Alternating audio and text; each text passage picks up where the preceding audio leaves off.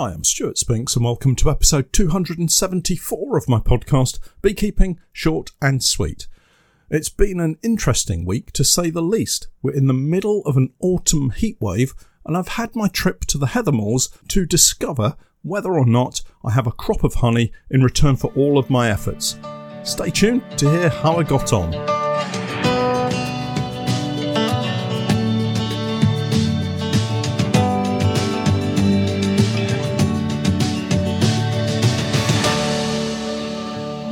Beekeeping Short and Sweet, a beekeeping podcast for the inquisitive beekeeper with a short attention span. A beekeeper, in fact, just like me.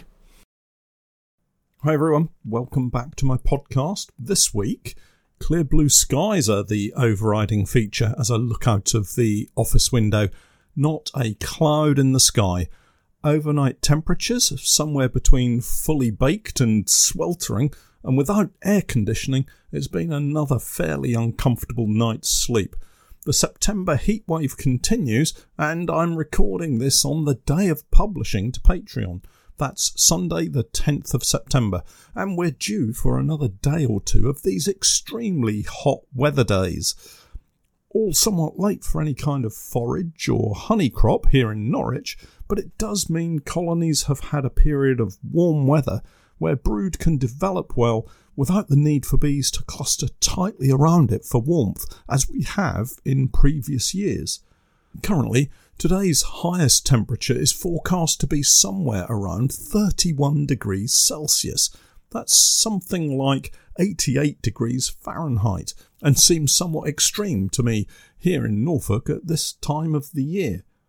This week, I've really not been up to much as my focus has been fully on the colonies that are sat in the middle of the heather moors in North Yorkshire. As I've said previously, this is my first time with bees on a heather moor, and every day seems to throw up a new learning experience for me, whether it be physically with the bees or maybe driving off road in the wilds of the heather peat bogs and dirt tracks of North Yorkshire, it's been a fun but tiring week, and I'd like to share it with you today. First off, I had to get the truck fixed. The turbo was replaced, and that all seemed to go well with just one minor delay in getting some kind of new pipe and fixing kit for it. While I awaited for the replacement turbo completion, I spent my time preparing to travel to the Heathermoors. A bit of a camping expedition was my plan. I have spoken to other bee farmers who drive up to their bees on the heather, have a day's work, sleep in the cab of their truck, and then drive back the following day. For me, this just doesn't feel like a comfortable way of doing things, and having the simplest of sleeping arrangements in a tent seems far more attractive to me. I even have a portable shower. Probably won't share too much more information on that.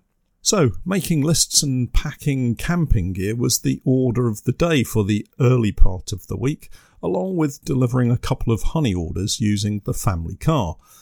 Camping is fine, but there is a fairly long list of things you need to have, especially if you're kind of wild camping.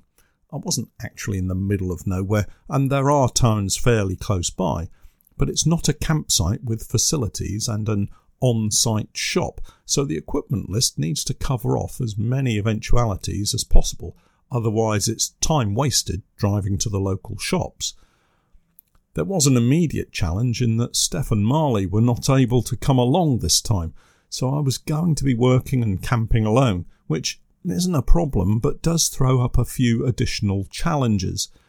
On a very serious note, working alone in the middle of nowhere and in some fairly accidents waiting to happen type of locations is not something to take lightly. I don't want to get all health and safety on this, but the risks needed to be identified and managed. It's how you avoid them in the first place, after all. I travelled north on Wednesday the truck was fixed and worked exactly as it should.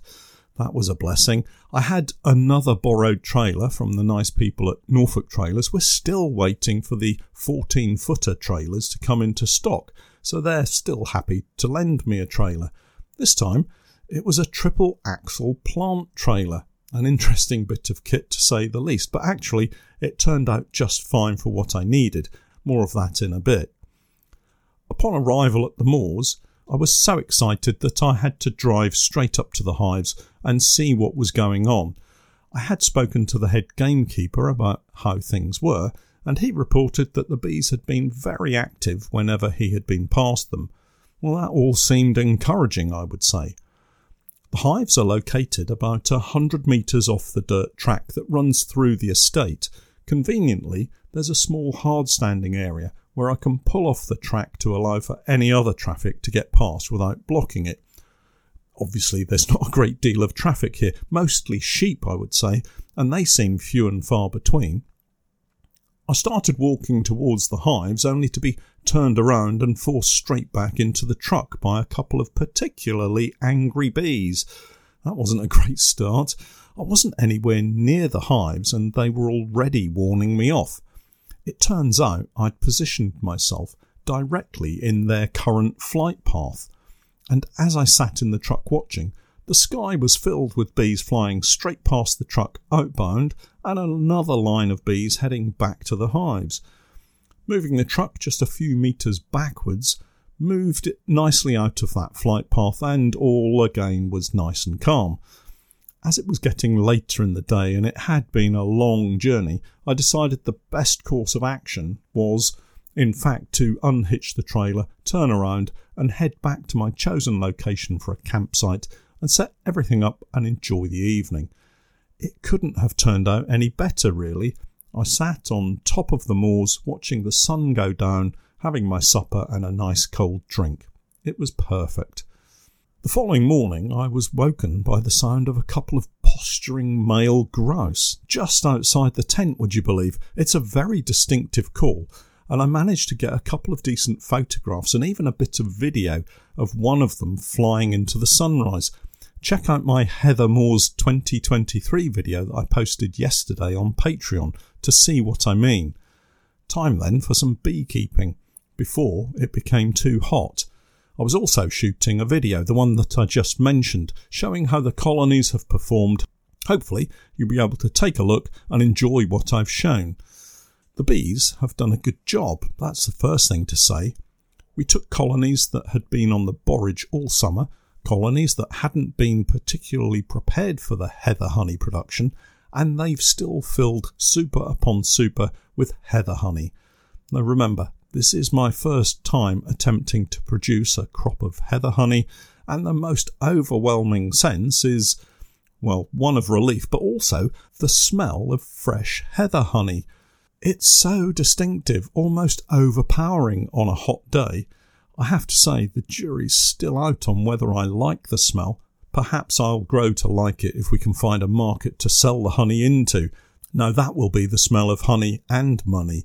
For now, let's just say it's a very strong, unique smell. Inspecting the colonies, most have produced a fully capped super of 9 or 10 frames, depending on the type of super they have. We currently have three different supers, each one slightly differently made, and as such, each not really compatible with the others. It's not the best situation to have, and it does mean we have to be organised to make sure that we have the same supers on each hive. The cappings on the heather honey are remarkably white too. I've not had time to investigate why this would be as yet, but in a couple of hives we had some honey previously partly capped from the borage, and it's noticeable that there is a distinctive colour change where the two meet. This trip was not intended for me to inspect any brood boxes. It's purely to check supers and take the honey off over the course of a couple of days. I could have probably left some of the supers that were partly filled until the beginning of next week, maybe Monday or Tuesday, but my diary dictated the trip this week, so I had already decided I would take what honey I could, leaving a super on the hives to clear the bees into. I'm hopeful, given another week, there may well be another crop of honey that will have been capped and can be taken off when we return the colonies to Norfolk. So, hive by hive, I gradually set up to clear bees and remove supers. As the weather was so nice, I was able to take my time. Most colonies had two supers on, and the routine was very much the same for each hive. Remove the roof and feeder, check both supers for capped honey, rearrange frames so that as many fully capped frames were in one super, and then add a clearer board between the two supers so that the bees move down and out of the fully capped super and into the mostly uncapped super beneath. 32 hives and several hours later, I was finished. I had arranged to meet up with the head gamekeeper for around midday on this particular day. Several text messages later, and it was nearly 2:30 in the afternoon, and I had finally just finished. Doesn't time simply fly by when you're into your beehives? Several of the colonies had produced two supers of capped frames of heather honey, but most were on just one fully capped and one that may well get capped over the course of the next week. Now, in commercial bee farming terms, this may not seem particularly productive, but with an average of something like 15 kilos of honey per super and the prospect of having to lift around 45 supers off 32 hives, this initial crop of heather honey appears to be coming in at maybe around 650 kilos ish. Add to that a potential further crop of, let's say, half a super from each, uh, maybe something like seven or eight kilos from each remaining super. Let's say eight kilos and be positive. That's another 250 kilos or thereabouts, and we may even get to a ton of heather honey from our first ever foray into the wilds of North Yorkshire. I'm actually feeling very happy about this aspect of the trip. Skipping forward to day two, the challenge for me now was literally a physical one. I had, the day before, just lifted around three quarters of a ton of weight off and back onto the beehives, all manually. No lifting equipment here, remember, and the following morning I was going to have to lift it all off again and load the trailer. It's exhausting physical work for one person, believe me. Now comes the slight spanner in the works. The plant trailer that I mentioned earlier is wider than the previous trailers I've used, and as such, it was too wide for the off road section across the moor and to the beehives. We have to skirt around a very boggy patch to get to the hives, and if fully loaded with heavy supers, I considered that there was a chance it would simply sink under the combined weight. So I decided to load the supers onto the back of the truck drive the truck back to the trailer, and then load the trailer from the truck. Talk about a workout! The first trip alone took nearly two full hours to complete, and not all of the colonies had cleared from the supers as well as I had hoped, so I had to use the leaf blower to blow out the remaining bees, which added to the time taken. By the time I had completed phase one, I was honestly shattered. The thought of doing that all over again was quite frankly too much to consider, so I took what I thought was a sensible option and one that with hindsight was an obvious one of leaving the second batch of supers on the truck for the journey home.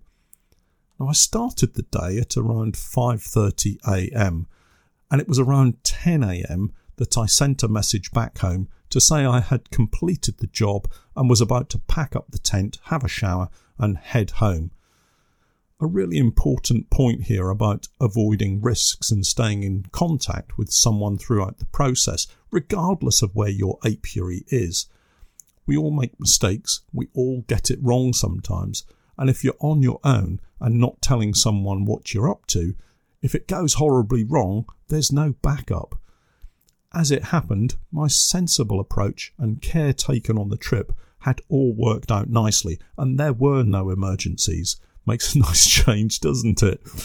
On my way back home, and locally to the heather moors, I couldn't help but notice the masses and masses of Himalayan balsam and rose bay willow herb that lined the stone walls along the minor roads heading on my way back to the motorway. Away from the heather, there still seems to be an abundance of forage for the local pollinator populations, and I can now see why many beekeepers still have supers on for this crop. It's very interesting how varied local conditions are for all of us, and if you're new to beekeeping, it's really important that you speak with other local beekeepers to understand what's happening for you in your area. Here I am in Norfolk saying there's no more honey crop to be had, treat and feed your bees, yet in other parts of the country you may be enjoying a late flurry of activity and looking at a bonus super of honey. Locally to you, there may well be a slightly different approach to your autumn preparations, and it's important to take on board that change in timings. That said, remember, you may well still need to treat for varroa and eventually feed your bees, but you might also take the approach that this late bonanza of nectar is there for the bees to store away for the winter and leave it with them.